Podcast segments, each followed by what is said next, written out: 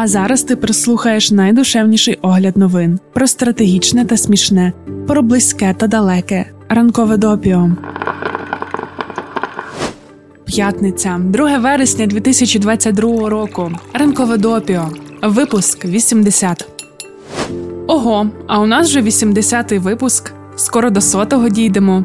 Ну що, привіт тобі!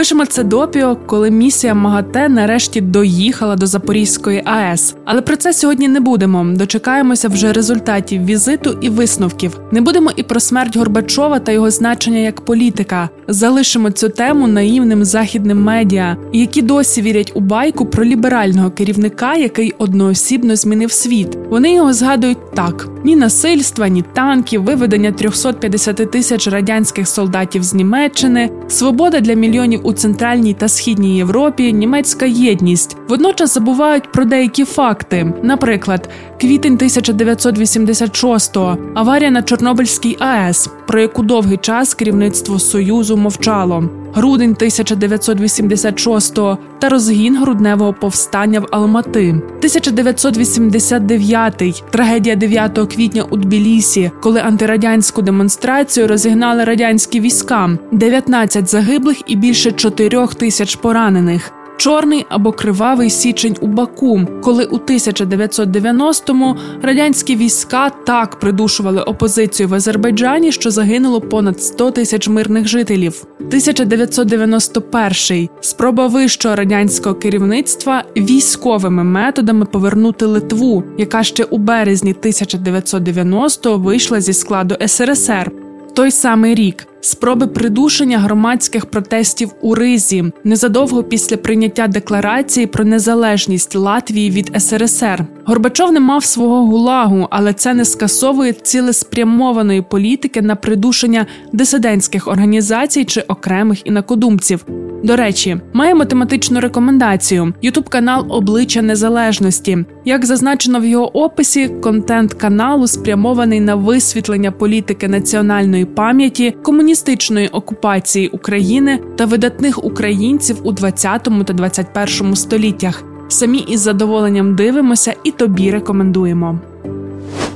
Ну а тепер вже точно до подій у світі. Продовжимо тему тех-гігантів та їхньої боротьби з пропагандою і дезінформацією. Телеграф пишуть, що Твіттер і Мета вперше закрили десятки облікових записів, пов'язаних із проамериканською пропагандою. Це була мережа із доволі складною схемою. Деякі облікові записи були створені більше п'яти років тому, використовували різні мови і націлювалися на аудиторії в різних регіонах. Як ж виглядали проамериканські кампанії в соціальних мережах? Наприклад, під час однієї з них, націленої на Центральну Азію, автори хвалили допомогу США регіону та критикували Росію за участь в імперіалістичних війнах в Африці та Сирії, а також за загибель мирних жителів в Україні. В іншому випадку деякі акаунти, спрямовані на Іран, критикували владу Ірану та наголошували на відсутності прав жінок. І тут ми задумалися: а де ж пропаганда? Адже зміст повідомлень загалом відповідає спостереженням незалежних аналітиків та медіа. І ось деякі наші міркування. Ми вже такі натреновані російською пропагандою, суть якої у продукуванні якомога більшої кількості брехні та створенні паралельної реальності що просто забуваємо, що може бути й по-іншому. Ймовірно, у випадку з проамериканською пропагандою має місце маніпуляція акцентами, коли, наприклад, вихідні умови в країнах, на які скеровуються інформаційні кампанії, подаються свідомо гіршими ніж вони є, а значення американської допомоги перебільшується. Ну і основне спосіб поширення інформації. Це були кампанії за участі тролів і ботів, що загалом не ок, адже говорячи дуже формальною мовою, йдеться про порушення правил платформ щодо скоординованої неавтентичної поведінки. Добре, що мережу розсекретили і видалили. Тепер нехай мета і твіттер щось зроблять з тим, що українських реальних користувачів та користувачок постійно блокують через набіги русні. Ну і російська та китайська пропаганда ніколи нікуди не ділися. З ними теж треба системно боротися. Продовжуємо. Далі у нас Афганістан. Нещодавно була річниця, як рух Талібан захопив владу Україні. Ми декілька випусків тому якраз розповідали, як афганки протягом року неодноразово виходили протестувати, вимагаючи собі повернення прав. Однією з найбільш болючих змін, яку принесли таліби, є неможливість дівчатам отримувати середню освіту. Виняток декілька північних провінцій, де керують більш помірковані чиновники Талібану. Телеграф розповідають, що в Афганістані тепер працює ціла мережа прихованих шкіл для дівчат. У матеріалі розповідають про 45-річну Фарзаде Аманулу, чиє ім'я могло бути змінене задля безпеки, але це не так і важливо для самої історії. Жінка керує таємною школою в західному Кабулі для бідних дівчат з хазарської меншини. Вона також керує іншим закладом у своєму будинку в Кабулі для дівчат із середнього класу. Пані Аманула втратила посаду ректорки в одному з провідних університетів Кабула, коли таліби заборонили жінкам працювати. У лютому цього року вона повідомила родичам і друзям, що розпочне уроки із західних предметів, зокрема математики та англійської, приблизно для 20 дівчат. Кожній учениці дають примірник Корану на випадок, якщо таліби раптово увірвуться. Тоді можна буде вдати, наче триває урок ісламознавства. Це залишається дозволеним. Школи пані Аманули не єдині. Таких секретних закладів з'являється все більше. Враховуючи підпільний характер, важко визначити точні цифри. Активісти та активістки кажуть, що функціонує до 300 закладів, які навчають тисячі афганських дівчат. Наразі йдеться в першу чергу про великі міста, як Кабул, але навіть так подібні школи є важливим проявом непокори. Ти не повіриш, але й тут ми маємо рекомендації. Це буде фільм та книга. Фільм Свята Джуді в основі реальна історія адвокатки Джуді Вуд, яка береться за справу Асефи Ашварі, вчительки з Афганістану, яка втікала від переслідування талібів після відкриття школи для дівчат і тепер їй загрожує депортація. Що було далі? Не розповідаємо. Подивися кіно. А після перегляду можеш також послухати подкаст не вдома від наших колежанок з Асоціації жінок-юристок України Юрфем. У першому епізоді вони обговорювали стрічку Свята Джуді та історію пані Вуд. А щодо книжкової рекомендації, то це автобіографічна книга Я Малала історія незламної боротьби за право на освіту. Малала Юсуфзай написана у співавторстві з Крістіною Лемб. Йдеться про Пакистан початку 21-го століття, коли в країні почався талібанський терор. У людей відбирали радіо, телевізори, обмежували права та свободи жінок. Школи для дівчаток масово закривали. За найменшу непокору людей карали побоями, в'язницями, розстрілами. У книжці смілива дівчинка, попри всі загрози для життя, прагне освіти, має бажання пізнавати світ та життя. Родинне, політичне, суспільне, а ще боротися. Як завжди, нам цікаво, чи доводилося тобі читати або дивитися наші рекомендації. Тож дай знати у коментарях. Якщо лише заплануєш перегляд чи читання, то потім напиши, як тобі. Ну і принагідно нагадуємо про лайки та зірочки. У відгуках на Apple Podcasts ми отримали дуже важливий коментар, що завдяки нам ти стаєш щоразу на трішки складнішим. Дякуємо за ці слова. Ми дійсно віримо, що світ є дуже непростим. Тож варто дивитися ширше, а бачити глибше, щоб, хоч трішки розуміти, що коїться, і не шукати простих пояснень там, де їх не може бути. Тому так у нас додаються якісь нові грані, коли ми починаємо задумуватися. А чому все так? Тож розповідай про допі у соціальних мережах. Це допоможе залучати більше людей до наших ранкових есеїв з оглядом новин, себто спільнота трішки складніших людей зростатиме, і це чудово.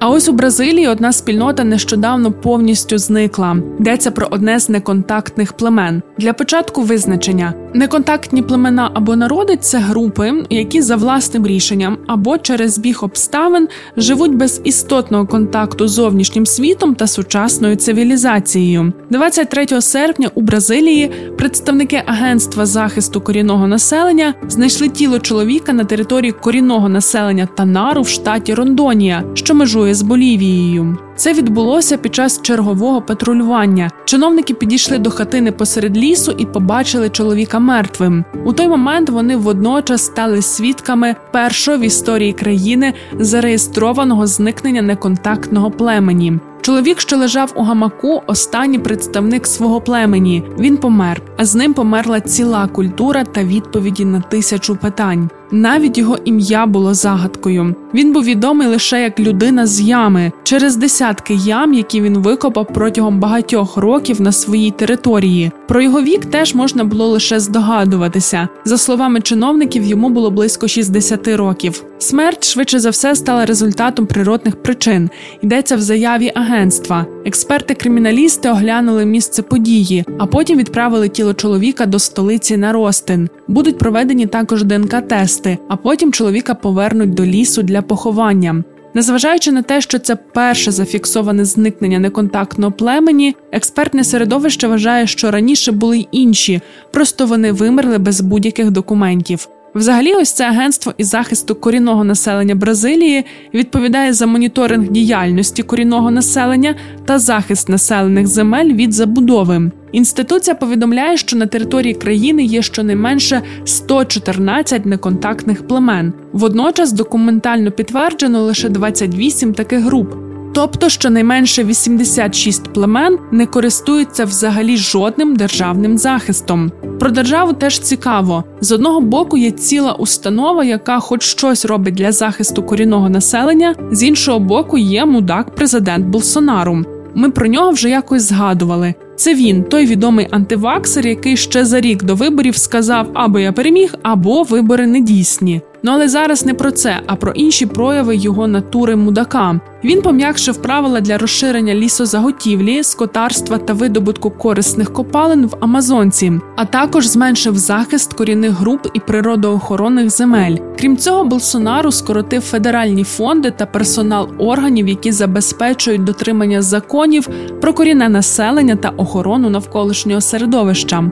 Згідно зі звітом місіонерської ради корінних народів, вторгнення та незаконний видобуток природних ресурсів на охоронюваних землях корінних народів Бразилії зросли втричі після того, як у 2019 році Жаїр Болсонару став президентом. У 2021 році 305 таких інцидентів сталися в 22 штатах Бразилії. У 2018-му подібних випадків було лише 109. Навіть у таких умовах деяким племенам вдається зберігати себе та свої землі, але є й ті, хто приречені. Плем'я Піріпкура, наприклад, складається лише з трьох осіб: безплідної жінки та двох чоловіків, які живуть ізольовано на своїй корінній території штату Мату Гросу. Є ще багато корінних груп, що в зоні ризику. Загрозу їхньому виживанню пов'язують не лише з політикою Болсонару, але й тим, що профільне агентство було недостатньо активним у своїх спробах зберегти окремі племена.